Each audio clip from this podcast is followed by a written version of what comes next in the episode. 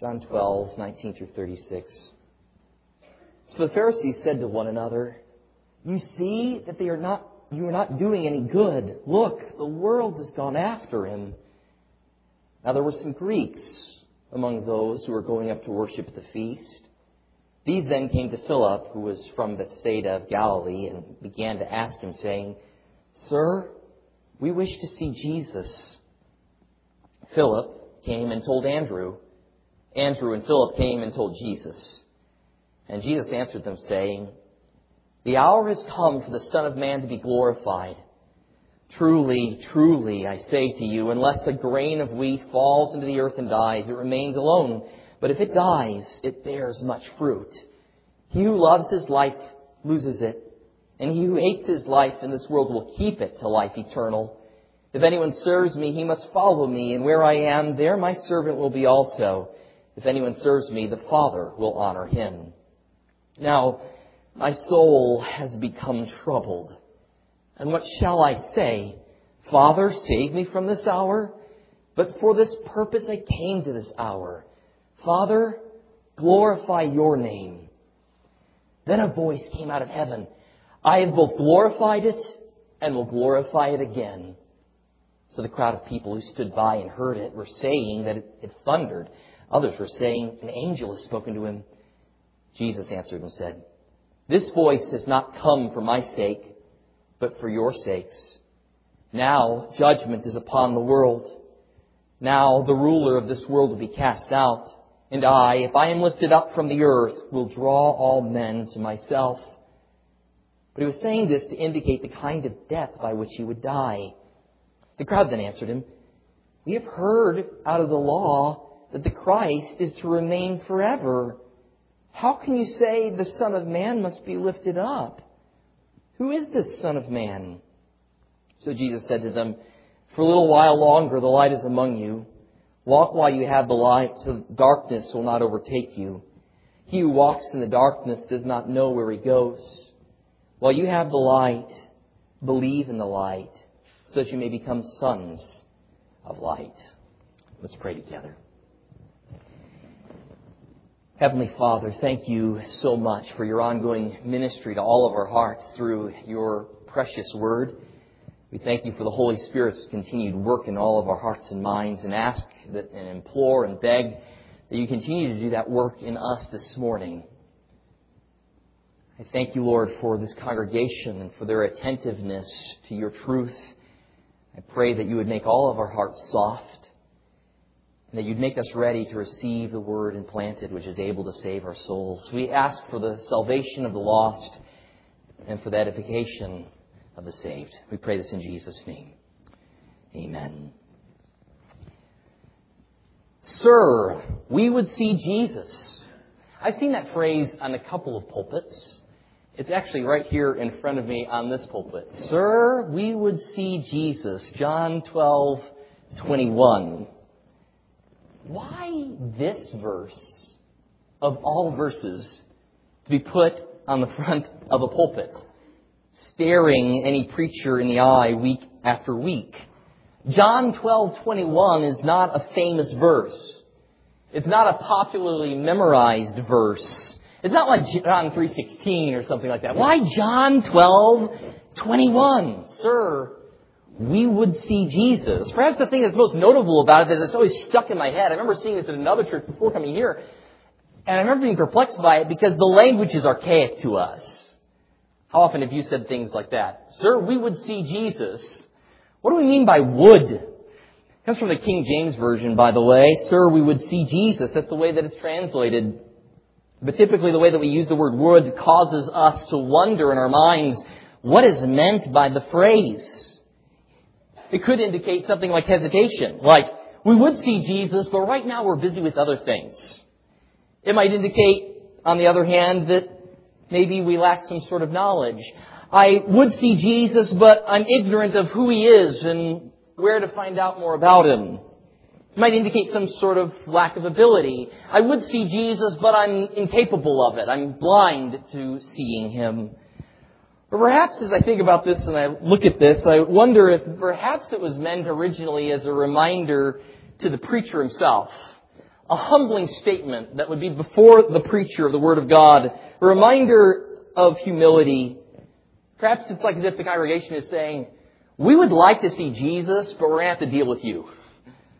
I wonder, what is behind this phrase, we would see Jesus? Translations in updated languages like the NAS and ESV make it very, very, very clear. Sir, we wish to see Jesus. The word there in Greek, thelo, to will or desire, to wish, to want. We want to see Jesus. That's what's being stated here. We want to see Jesus. These words are quoted from the lips of some Gentiles who come to Jesus shortly before his crucifixion. Remember, where we are here in the life of Jesus is in the last week of his life. He's just cleared out the outer court of the temple, the court of the Gentiles, of that whole market bazaar that is there. It's the second time he did it in his earthly ministry. And now what do we have? Lo and behold, the Gentiles, Greeks, coming into that very place to meet with Jesus. They come with one burning desire. We want to see Jesus. We wish to see Jesus. Our desire is to see Jesus. So obviously, this placard is an important one on the pulpit. It's a wonderful reminder to any preacher of the Word what needs to be given to God's people. What needs to be put in front of God's people week after week after week after week is that we desire that all of us would be given eyes to see the light of the glory of the gospel of Jesus Christ, who is the image of God. What the world needs most is an introduction to Jesus. Not Jesus as we imagine him to be, but Jesus as he really is. And when you meet the real Jesus, you'll discover that he is perfectly righteously angry with your sin and with your impurity, which is an affront to his perfect holiness. But you'll also find that the same Jesus is super abundantly gracious to forgive the deepest, darkest sins and to welcome the chief of sinners into his own family.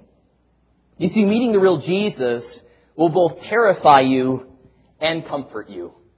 It will mean your complete and utter undoing. It will mean your disintegration. But it will also mean your restoration. It will also mean your recreation. So in a sermon entitled We Would See Jesus, I'd like to note what obstacles must be overcome and what aids are provided for people to see and meet with the real Jesus Christ. So We're going to consider those things that confront people and serve as obstacles to them seeing Jesus. These Gentiles wanted to see Jesus. What obstacles lay in the path of people who want to see Jesus? So I want to talk about those. And then we're secondly going to talk about the aids, the helps that God has provided to us in seeing His Son. So first hindrances to seeing Jesus, and then we'll consider helps to seeing Jesus. The Greeks on this occasion wished to see Jesus. And so we'll start with a consideration of roadblocks that we all encounter in truly seeing Jesus Christ. Just as our bodies can be hindered from seeing things or from understanding the world aright because of vision problems, so our souls can be darkened and therefore not see Jesus aright. What are, what are some hindrances that the world experiences in seeing Jesus? Well, first of all, we have to start with the big, the big glaring problem that's in front of all of us as born into this world sinners and under the wrath of God. And that is the issue of personal blindness. We all come into this world non-neutral. We come into this world fallen, in a fallen condition. And our souls manifest that reality. There is a big problem plaguing the human race ever since the fall, that of spiritual blindness, ever since the advent of sin. And our love of sin holds our wills captive. That means that even the choices we make are in bondage to sin. And apart from the grace of God, we don't want, we don't desire, we don't long for Christ as we ought. Apart from God doing something in our hearts and doing something with our eyes, our spiritual blindness maintains us in a lost and darkened state. You see, you won't desire to see Jesus. You won't come seeking Him apart from a supernatural drawing by the Father, a wooing by the Holy Spirit. If it was left up to us, no one would ever seek an audience with Jesus. These Greeks coming to the temple wanting to see Jesus, what fueled that desire? What sparked that heart's desire to meet with Jesus? Let me ask this question more generally. What sparks the desire in anyone to meet with Jesus? What causes anyone to say, I long for Jesus more than anything else in this world? I want Christ. What causes that? What brings that about? Romans 3 tells us that there's none righteous, no, not one. There's no one who understands. There's none who seeks for God. They've all turned aside. Together they become useless. There is no one who does good, not even one. Note in the middle of all that, there is none who seeks for God. There is none who seeks for God. Our fallen condition means that we grope around in the darkness, blind, not seeking God. Jesus said in John 6, No one can come to me unless the Father who sent me draws him. There's an inability for us to see Jesus because we're blind. But the good news of the gospel, gospel meaning good news, the good news is that God hasn't left it up to us. If it was left up to us, we would never come. We would never desire Jesus. But God hasn't left it in our laps. He hasn't left it up to us. He knew our need. He knew our blindness. He knew our helplessness. And He came to save us. Romans 5 while we were still helpless, at the right time, Christ died for the ungodly. For one will hardly die for a righteous man, though perhaps for a good man someone would dare to die. But God demonstrates His own love toward us in that while we were yet sinners, Christ died for us. You see, the scriptures are full of imperatives, full of commands, calling us to do things like flee from Satan, to it tells us to lay aside the sin which so easily entangles us. We're commanded to give up loving the world and seeking its vanities and its pleasures. We're given many, many commands. We're, we're entreated to, to look for repentance and to believe.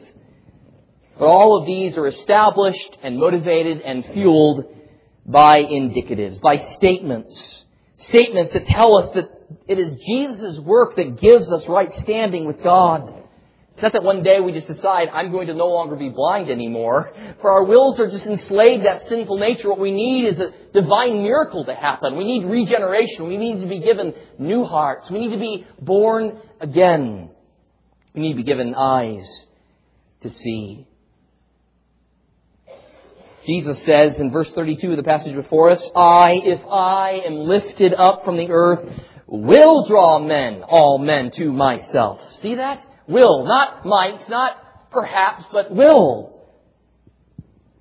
You see, everyone who now enjoys salvation knows that their introduction to Jesus, their introduction to right standing with God through the blood of Jesus, happened as a miracle because they too, we all too once were blind. And those who are in Christ now see. We were unable to seek God until He sent His Son to rescue us. We were spiritually starved till He fed us.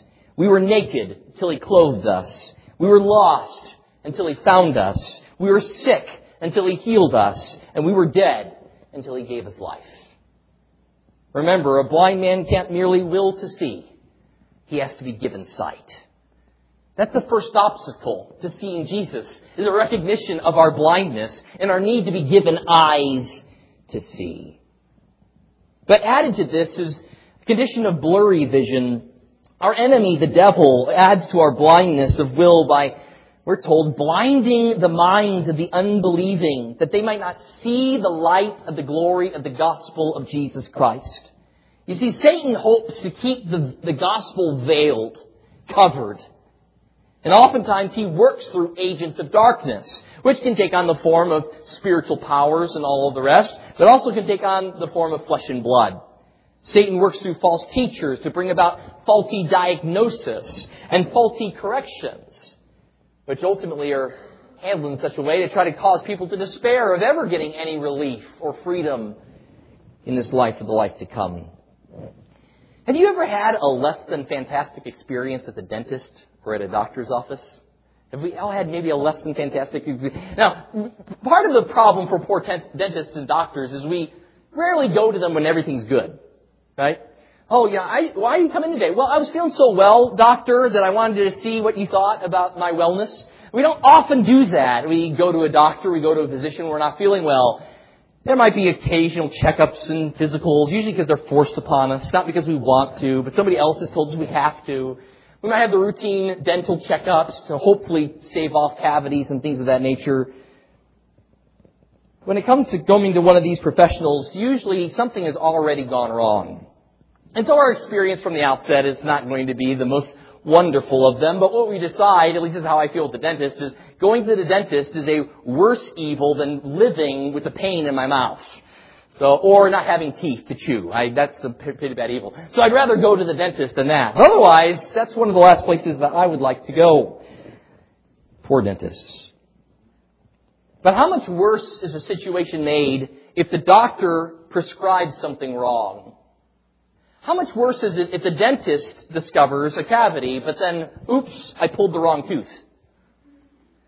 How much worse is the situation now? And that's why usually when things go wrong with either realm there, we get quite upset. We become all the more hurt by the situation because we've gone to a supposed professional, they've given us a diagnosis, and now we realize that it was wrong. We, we might become disenfranchised with the entire field of dentistry as a result. Who knows? I mean, if it was a visit to an optometrist and they just gave me the wrong prescription of glasses, I mean, I'm going to have the hassle having to go back there and have them check my eyes out again or get me some new glasses or wait or whatever. But that's not nearly as big a consequence as when wrong diagnosis occurs in other areas of life. And please note this no matter how bad it would be, if you went in, let's say, and you had to have your right arm amputated and they amputated the left, no matter how horrible that kind of situation would be, it is nothing in comparison with a misdiagnosis of some spiritual condition. To tell people they're okay with God when they're not is a damning sort of misdiagnosis. It carries with it eternal ramifications. This is why we're told repeatedly throughout the scriptures to beware of false teachers. Beware of false teachers. Hold to sound doctrine. Because you see, they're hard to spot. They don't go around with a red letters on the front of their chest, false teacher, Pharisee, hypocrite. They don't go around like that. They're difficult to spot. Jesus tells us to beware of them. In Jesus' own day, it was the religious leaders that caused the greatest hindrance to the general populace seeing Jesus. Because you see, in these moments, following Jesus' triumphal entry into Jerusalem, people began flocking to Jesus. However, as the general populace comes to Jesus, what do we see the religious leaders doing? They're angry. They're becoming more and more angry as the moments pass. And by this point, we're not all that surprised, are we? We've read enough in the gospel accounts and we're familiar with the story to know what their intentions are. We've been told them explicitly already that they're plotting Jesus' death. They're hoping that they would be able to find him to arrest him. And now they're confronted with the worst of all situations. Now it's not just they don't know where Jesus is, but now they know where he is, but they feel they can't do anything about it. Why? Because the general populace, we're told, is hanging on every word that fell from Jesus' mouth. And so what do enemies of Christ do in such moments? Well, they turn on each other. And you see them starting to argue with each other. You see what's going on? yeah, the whole world's going after him. The whole world is going after him. I wonder if that was meant to be understood as unwitting prediction regarding the coming spread of the gospel throughout the whole world. One of the reasons why I wonder that is because in the previous chapter, in John chapter 11, we came across Caiaphas, the priest, chief priest's words, where he said to an assembled group of Jews, Jewish leaders, it's expedient that one man die for the people and the whole nation not perish. John says after that, he didn't know just how true those words were. Jesus came to die that the many would not perish. And here we have in the next chapter, the religious leaders saying, Man, now the whole world's going after him, and they're not happy about it at all. There could be nothing better than the world going after Jesus. There should be nothing more that thrills our hearts than to think that the whole world is going after Jesus. But here are these religious men, the professionals, the professional religious leaders of that day. The ones who prided themselves in knowing the scriptures and looking for the Messiah. When they should have been rejoicing in Jesus. Instead, we see a statement of awe and excitement, but it's not an expression of love and joy, but as sheer horror. What should have been for these men a dream come true was their worst nightmare being realized. We see just how blind these men were and what a formidable obstacle they would be to others coming to see Jesus. Jesus has some of his most harsh words for those religious leaders. We'll come to these later on in our harmony, but Matthew 23, verse 15, I just want to highlight one of them. Jesus says, Woe to you, scribes and Pharisees, hypocrites, because you travel around on sea and land to make one proselyte, and when he becomes one, you make him twice as much a son of hell as yourselves. Wow. By the way, implication, you're a son of hell, and you're making them twice the son of hell as what you yourself are. All of your efforts are leading to the further damnation of souls. That's what Jesus is saying. To those who should have been out heralding the coming of the Messiah, hoping and longing and excited about the appearance of Jesus. We're confronted with personal blindness. We're confronted with blurry vision. We also, another thing I think that, that can serve as an obstacle to us seeing Jesus are distractions. Distractions. You see, these are those things which are much more subtle. It's not like the false teacher here in front of everyone. It's a more subtle sort of thing that can distract our focus away from God. Prominent among these sorts of distractions are even good gifts that God gives. We're not talking about sinful behaviors, things that God has prohibited or forbidden. We're talking about good gifts that God has given.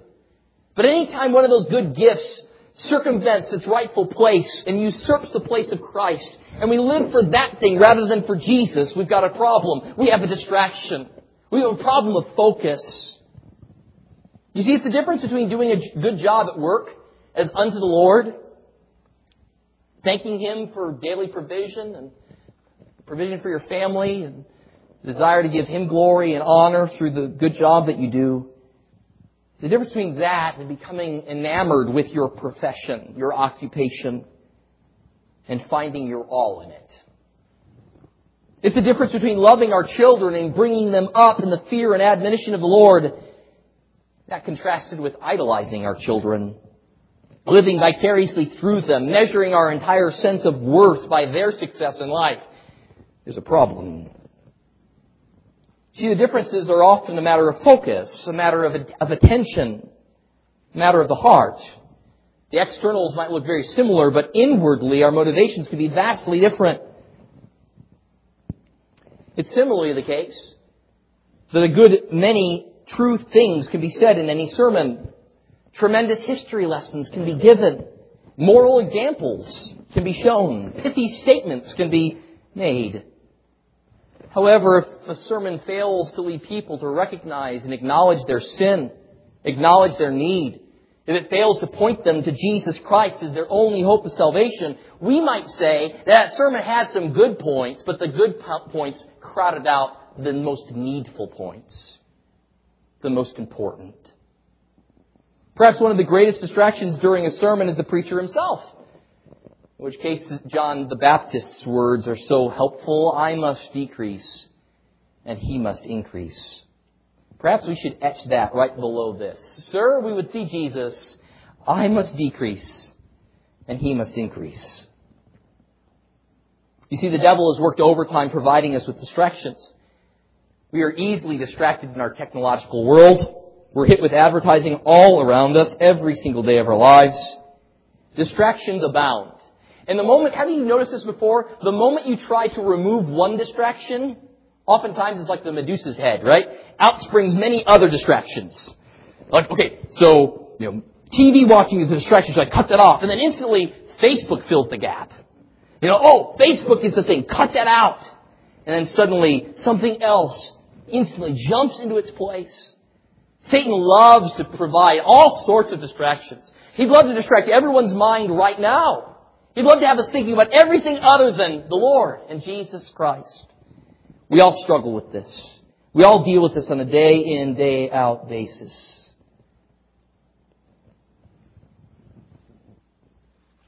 Case in point in our text before us. Look at verse 28. How is it possible that God the Father can speak from heaven and people not get it? How is it possible? How can people continue to be blind about who Jesus is when God the Father has spoken in reference to His Son? By the way, it's not the only time, is it? This is the third occasion that we have this in, the Gospels.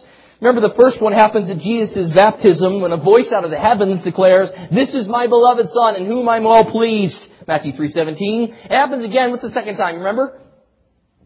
Transfiguration, very good. At the transfiguration, out of the cloud, voice says, This is my beloved Son in whom I am well pleased. Listen to him. And now here, a few days before Jesus' utter submission and humiliation on the cross, a voice from heaven once again bears witness and makes testimony. After Jesus makes the request, Father, glorify your name, he says, I have both glorified it and I'll glorify it again. Jesus was never in doubt about any of this. Jesus didn't need any assurance from his Father.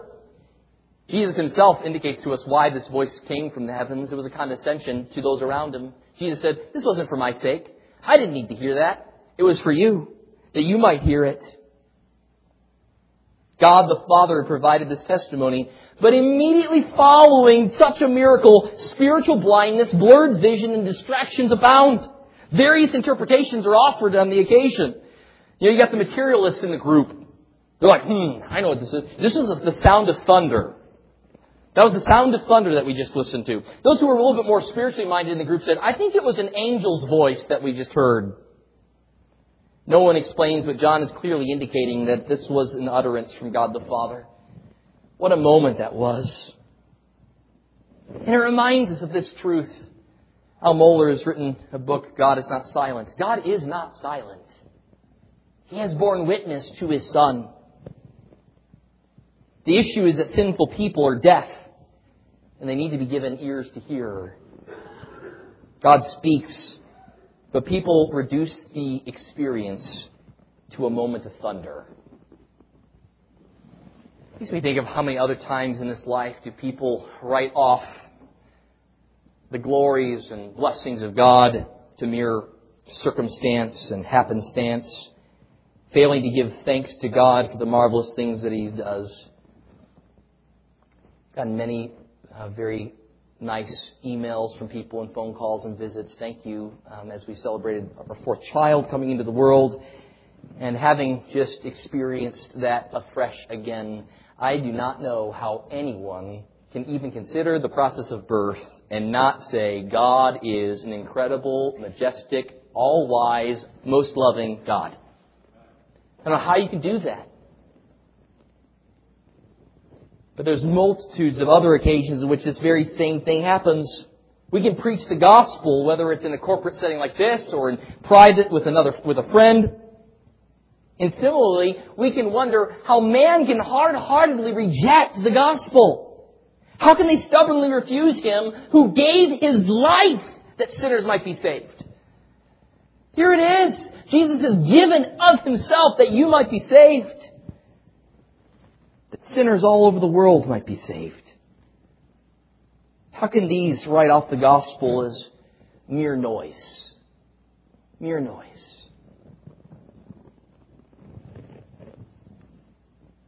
How much more plain could God be in revealing himself to us in his word, yet people refuse to listen? For that matter, God has placed enough evidence about himself in the very fabric of creation to leave everyone without excuse. People hear noise. They just hear noise instead of hearing words invested with transformative power.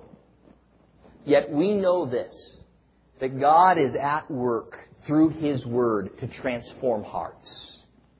Just like when Jesus called to Lazarus and said, Lazarus, come forth. Jesus' Word had power to bring about the very thing he was commanding. So we similarly trust God in his word to bring to pass the change that people need, to bring to life the dead, to grant sight to those who are blind. No matter how people, though, do respond to Jesus, Jesus makes emphatic in his text as well that his death and resurrection would mean judgment for this world and this world system and its ruler, Satan. Jesus' act would bring about judgment against his enemy and all of his enemy's hosts. God's wisdom is so manifest in this because at the very moment in which God is passing judgment on the world, He's also providing a way of salvation for sinners. Now, this is the sort of announcement that the people around there, at least part of this announcement, would have been the sort of announcement they would have expected. I mean, if Jesus is the king and he's coming into town, we're wanting to say things like, I'm going to defeat the enemies. I'm going to reign. We're looking for that kind of language. And Jesus says something about how his kingdom is coming and the enemy is going to be judged. This makes sense. But the rest of what Jesus has to say doesn't to the people. The means by which Jesus would accomplish this deliverance was completely unexpected. So Jesus would yet again give us an insight into what was about to happen, so that way believers, after these events occurred, could look back Hindsight is 2020, right?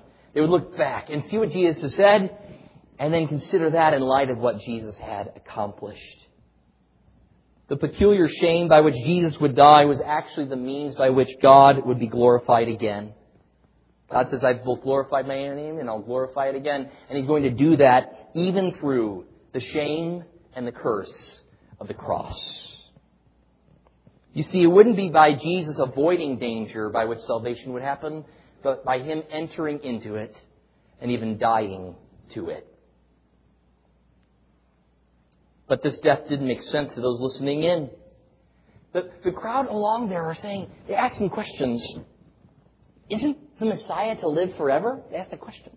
Isn't the Messiah to live forever? Why are you talking about this being lifted up thing? Well, it's evident from John's statement that they didn't grasp the fullness of what he was saying, but they at least understood that Jesus was indicating something about death.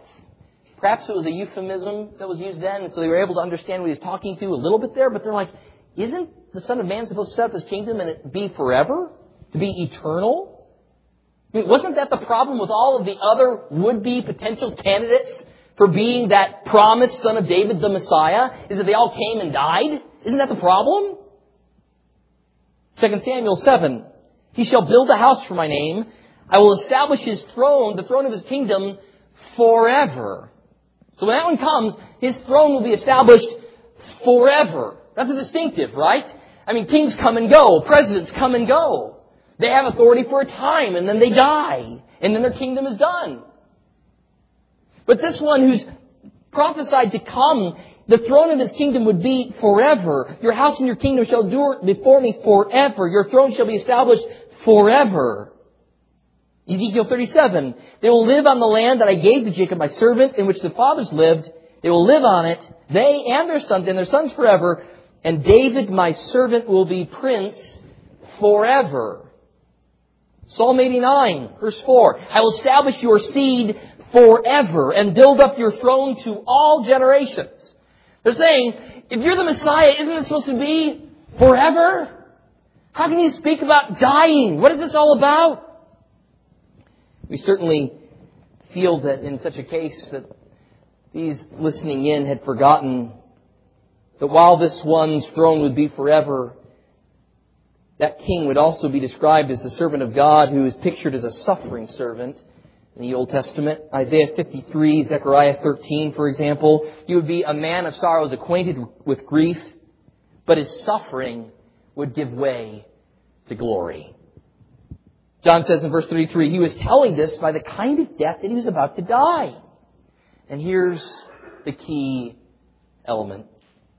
The difference would not be in whether or not this son of David died, but whether or not he remained in the grave. Jesus willingly laid down his life, but then he took it back up again. The point of distinction would not be found in death's, in, in experiencing death, but in the fact that death could not hold him down.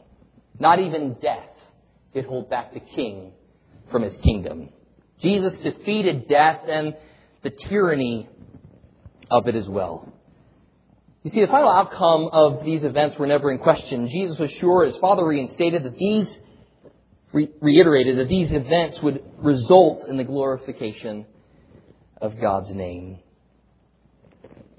This is what's so fascinating, is that the glory of God is seen in the cross. Certainly seen in the resurrection, but seen in the cross itself as well.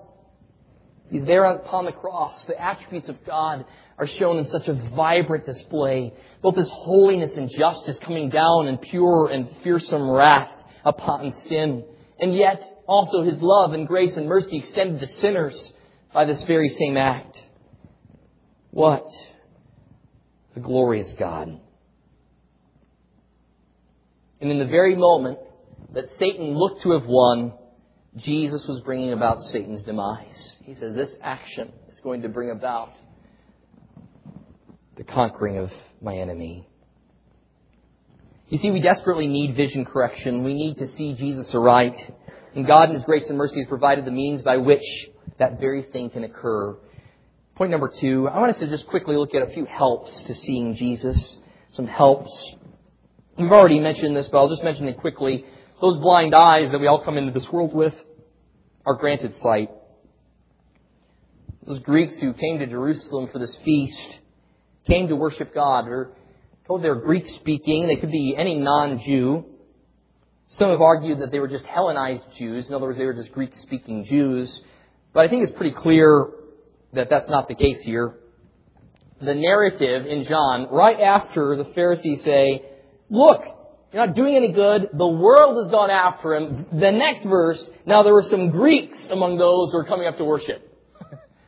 John is deliberately placing this right here. He's saying, they just got done saying, look, the whole world's going after him. And then John says, case in point, enter Greek, stage right. Right? And here they are. They're coming into the temple to meet with Jesus. Gentiles coming to the temple to meet with Jesus. The other thing is this whole hesitation. We know they had to be. They weren't just Jews or Greek speaking, because why wouldn't they otherwise just go right to Jesus? We don't have any other occurrence really where Jews were hesitant about going to Jesus. We have some occurrences in which Gentiles were concerned about coming straight to Jesus. And why would they ask Philip? And why would Philip then have to ask Andrew before the two of them form a think tank and then go to Jesus? Why all of that? If these were just Greek speaking Jews. No, no, no. These were Gentiles. They're obviously proselytes. I mean, they came recognizing that Yahweh was the one true God, and they came to celebrate the feast. They were God-fearing Gentiles, akin to like the Capernaum centurion who loved the Jews and built them a synagogue in Luke 7, or perhaps like Cornelius in Acts 10, who loved God and prayed to him often. They're precisely the sort of individuals who would be admitted to that outer court that Jesus had just purified. I wonder what they had heard. Had they heard or seen some of the events transpiring at the um, ride into Jerusalem, the triumphal entry? Could these men have been from the Decapolis, a region of Gentile territory that had word about Jesus spread like wildfire? All we know is that their hearts had been awakened and they were granted a burning desire to see Jesus. And note this, they're not just saying, oh, we'd like to see who he is. I'm sure they'd be able to figure that out. it's that guy that everyone's clamoring toward and hanging on his every word. And yeah, as we mentioned last time, is performing miracles of healing in the temple and teaching. What they're looking for here is an audience with Jesus. They want to sit down and meet him. They want to talk with him. They want to listen to him. This is something which ultimately only God can create in our hearts. What is the next help we see? Not only that God just opens our eyes, but He provides us with eyewitness testimony. He gives us genuine guides. There are all those false teachers out there, but there are genuine guides that when are asked about this will lead us to Jesus. There are people who live their life, and this should be the life of every Christian, to push people to Jesus. You see, the most important thing is not what we know, but who we know. And these Greeks, unlike the religious leaders, recognized Jesus and yearned to meet with him. Yet we see their humility as they wouldn't presume to be granted their own audience. They don't just rush forward and push the crowd and say, Jesus, you need to attend to us. Instead, they approach one of Jesus' disciples. They come to Philip there's a lot of questions as to why Philip. Some people have said, well, Philip's name is Greek in origin, so maybe they felt like they'd have some camaraderie with him. Maybe, and we're told also that he lived in Bethsaida of Galilee. Maybe that region, why does John mention it? So perhaps it's mentioned because they came from a region near that. And so maybe they had some camaraderie with him. We don't know. It's not explicitly stated. But they come to Philip. And then Philip turns and goes to Andrew. I find that interesting too. Why doesn't Philip just go to Jesus? Why does he go to Andrew first? Well, we do know this about Andrew is we have a couple of occurrences, John 1, John 6, where Andrew is continually introducing people to Jesus. He's kind of like the expert in community relations among the disciples, right? Like, here, I'll usher you into seeing Jesus. And so here Philip comes to Andrew, and they talk, and they think, and they bring the matter to Jesus. I think I can see their dilemma. Can you at all? Sometimes we, we fail to consider in the moment what that must have been like. There they are in the temple, and they're probably considering, okay, how would Jesus respond to this? Are we going to do the right thing here? Should we grant these guys access to Jesus or not? Jesus had told the Canaanite woman in Matthew 15 that it was not good to take the children's bread and throw it to the dogs. However, after this woman willingly said, I'll take even the crumbs, even the dogs eat the crumbs, Jesus responds to that woman and says, Oh woman, great is your faith, be it done to you as you wish. He told the disciples when he sent them out on missionary journey early on, Matthew 10, to not go in the way of the Gentiles. Don't enter into any city of the Samaritans, but rather go to the lost sheep of the house of Israel. So there we have Jesus giving them instructions. Don't go to the Gentiles and Samaritans, go to the Jews. In fact, we see him talking to a Samaritan woman at the well in John 4. He says to her, you worship what you, what you do not know. We worship what we know, for salvation is from the Jews. Yet, then he added, but an hour is coming and now is when the true worshippers will worship the Father in spirit and truth, for such the Father seeks to be his worshippers.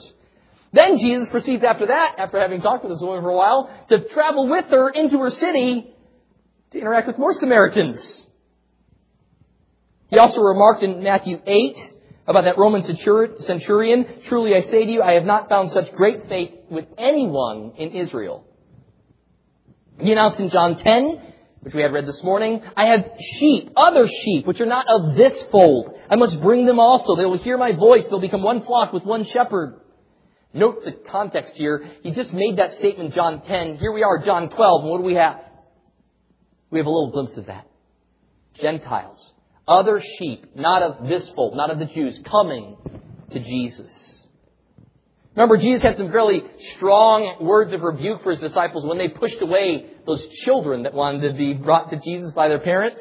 Jesus says, no, no, no, no, bring the children unto me. So you see here, we can at least understand maybe some of their conundrum. They're probably weighing through some of those circumstances. Okay, so we got in trouble when we didn't bring the children into Jesus. Uh, we were told on this other occasion not to go to the Samaritans or the Gentiles. Um, but Jesus spent time with the Samaritan woman, and then we went to that Samaritan city and talked with them, and he had some really good things to say about Gentiles when they actually came. They exercised greater faith than anyone else in Israel. I'm sure they're in a conundrum. What do we do? And so they decide in the end to bring the issue to Jesus' attention and see how he's going to respond. Robertson comments this way Together, Andrew and Philip bring the problem, not the Greeks, to Jesus. you solve the problem, Jesus. We're not going to presume to know what to do here. we see some further signs that point to Jesus here, which further help our seeing him. We're not told explicitly that Jesus received these Greeks. Jesus doesn't say to Philip and Andrew, bring them on in. We don't have that statement. Jesus doesn't say that. Jesus begins speaking in agricultural and economic terms. He talks about, uses analogies, refers to seeds, refers to servants. But the approach of these Gentiles and their desire to see Jesus serves to indicate that the climactic hour for Jesus had come. He was going to draw all men to himself. And we're getting just, just a taste, just a glimpse. It's like as if the door is just cracked. We're seeing just a glimpse of what is about to happen. Such that Jesus here comes out with a statement, not specifically to them, but one that would be much more than what they would have even hoped or dreamed for. But this scene is so interesting. It almost harkens us back to Jesus' birth. Because here you see, days before Jesus' death, Gentiles coming to Jesus from a far distance with the simple desire to see Jesus, to worship God. Sir, we desire to see Jesus. That's their request. Perhaps they had heard the shouts of Hosanna to the Son of David. Save now. They'd come to celebrate the feast in Jerusalem, and now they hear the king is here. They want to see him. They want to meet him. Sound familiar? At Jesus' birth, shortly thereafter, the Magi, the wise men from the east, came to Jerusalem asking the following question Where is he who has been born King of the Jews? For we saw his star in the east and have come to worship him. See, this is just, I think, a glimpse of the first fruits that are yet to come. It's the first hint that the massive Gentiles are awakening to the reality of who Jesus is. And they're seeing what the religious leaders are denying. They're being seen. Their eyes are being opened to what the religious leaders remain resolutely blind to. Remember, God's covenant with Abraham promised that in you all the families of the earth will be blessed. But for that to occur, Jesus states here, what must first happen is that he must die. Jesus points to his coming death. The events that are about to happen were no accident. It was the perfect plan of God unfolding. Jesus' death would open the door to worldwide salvation. That's why he mentions that here. These, these Gentiles are wanting, they're clamoring to see Jesus, to meet with Jesus. And Jesus' response isn't to just push that off. His response is directed to them. This response is right for their benefit. Because it's His sacrifice alone that would allow entrance for not only Jews, but for Greeks also. His death was necessary. It was His death that would break down the middle wall of separation between Jews and Gentiles. You see, a non-dying Messiah, no matter how much wonderful teaching he had to give, no matter how many marvelous miracles he could perform, would not provide what we all needed most desperately. Because if he didn't die, there couldn't be forgiveness of sins. Without the shedding of blood, there is no forgiveness of sins. What Jesus states here is he, he goes beyond their request. He's saying, I'm not going to just grant you a moment with me. I'm going to make an avenue, a way by which you can be granted eternal fellowship with me. But it's not going to happen apart from my coming death. A sacrifice is required. A substitution is mandated. An atoning sacrifice to bear the wrath of God in order that forgiveness and eternal life might be extended. Jesus must die. And to illustrate this, Jesus points to the world of agriculture. The whole world is Jesus's, right? All things came into being through him, for him. And we see, we see here, he points to the fabric of the land of plants, of things with seeds. He says, in order for a seed to bear fruit, it must first die. Trees to us are so common that we don't consider it, I think, with the amount of weight that we should. We were given, as a gift from one of the teachers here at the school, um, uh, an, an acorn be planted. and It's already been germinated and stuff, so it's ready to go, supposedly. We'll see how well it goes. We're horrible. We have no green thumbs, no green fingers, no green anything. So but anyway, have you ever thought about how fantastic the thought that that one acorn can grow into a tree that produces fr- how many more acorns? It's not just a one to one ratio, right? It's like one to how many? A billion? Who knows? That one seed, once it dies and goes into the ground, it produces a crop that is so vast, so innumerable. Like the sowing and reaping principle, the fields are right under harvest. the mustard seed, the parable of the seeds and soils. Jesus makes use of the world of agriculture because He's the creator of the world. And he demonstrates that his governance over agriculture can be seen in spiritual realities. Just as the seed must die in order to bear fruit, so must I, Jesus says. And once I die, I will draw men to myself. There will be a production. There will be fruit. One of the most fascinating examples of this is the jack pine. This particular pine tree bears serotinous pine cones. Serotinous is a term that refers to pine cones that re- require heat in order to open up. You know that part of God's marvelous design with this tree is that it does not grow new trees unless a forest fire hits. And once the forest fire comes through that grove of trees, those pine cones open up and disperse their seeds. And so while everything else is dead, what you'll see after the fire are little jack pines growing up throughout the region. It's an amazing design by God to repopulate forests in the wake of forest fires. And it's just yet another glimpse of how God works, not to avoid the death of His Son, but through the death of His Son, to bring about not just life, but eternal life. You see, all this leads us to the importance of a right focus.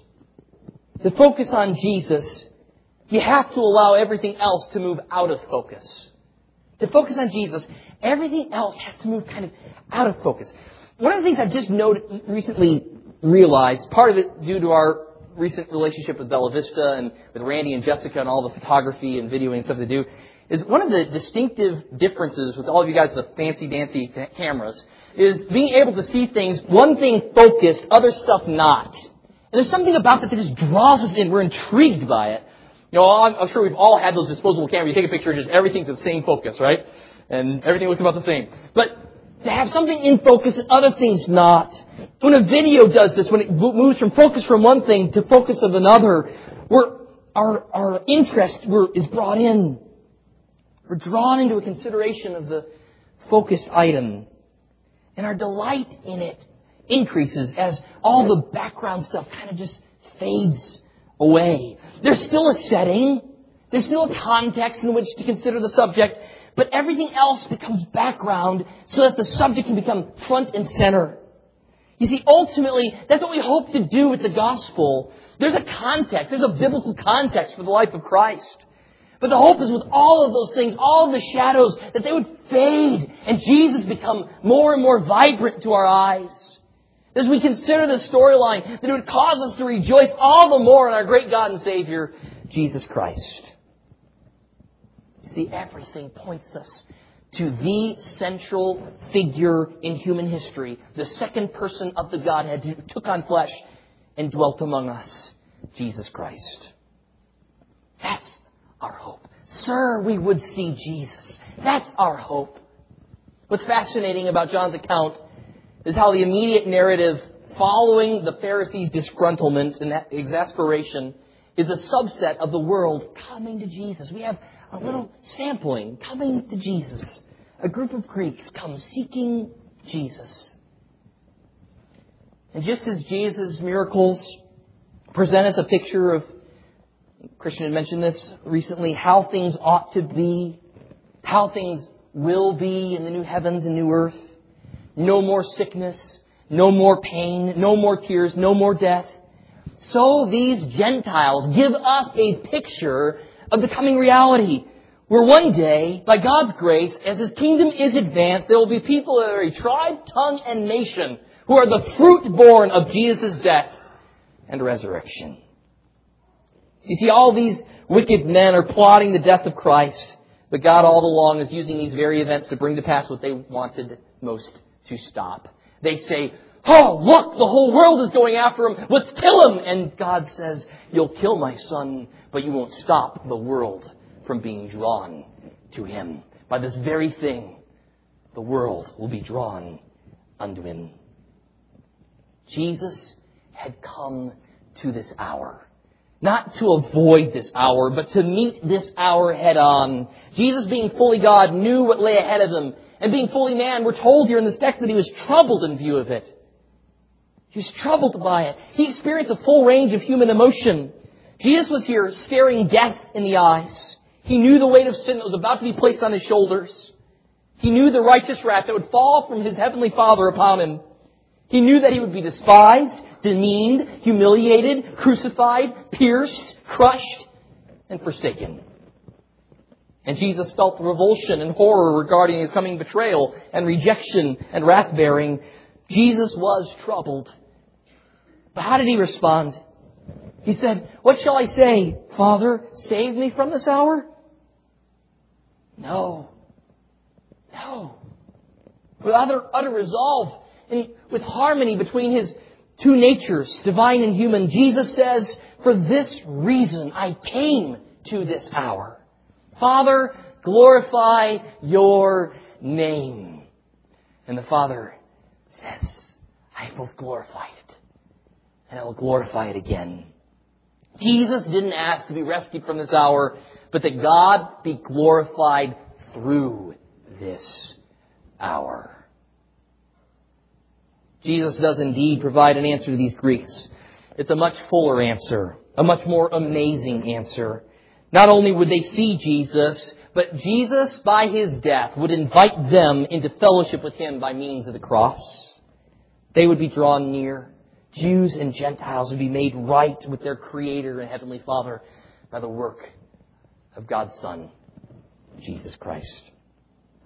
Calvin remarks, the cross will be, as it were, a chariot by which Jesus shall raise all men along with himself to his Father.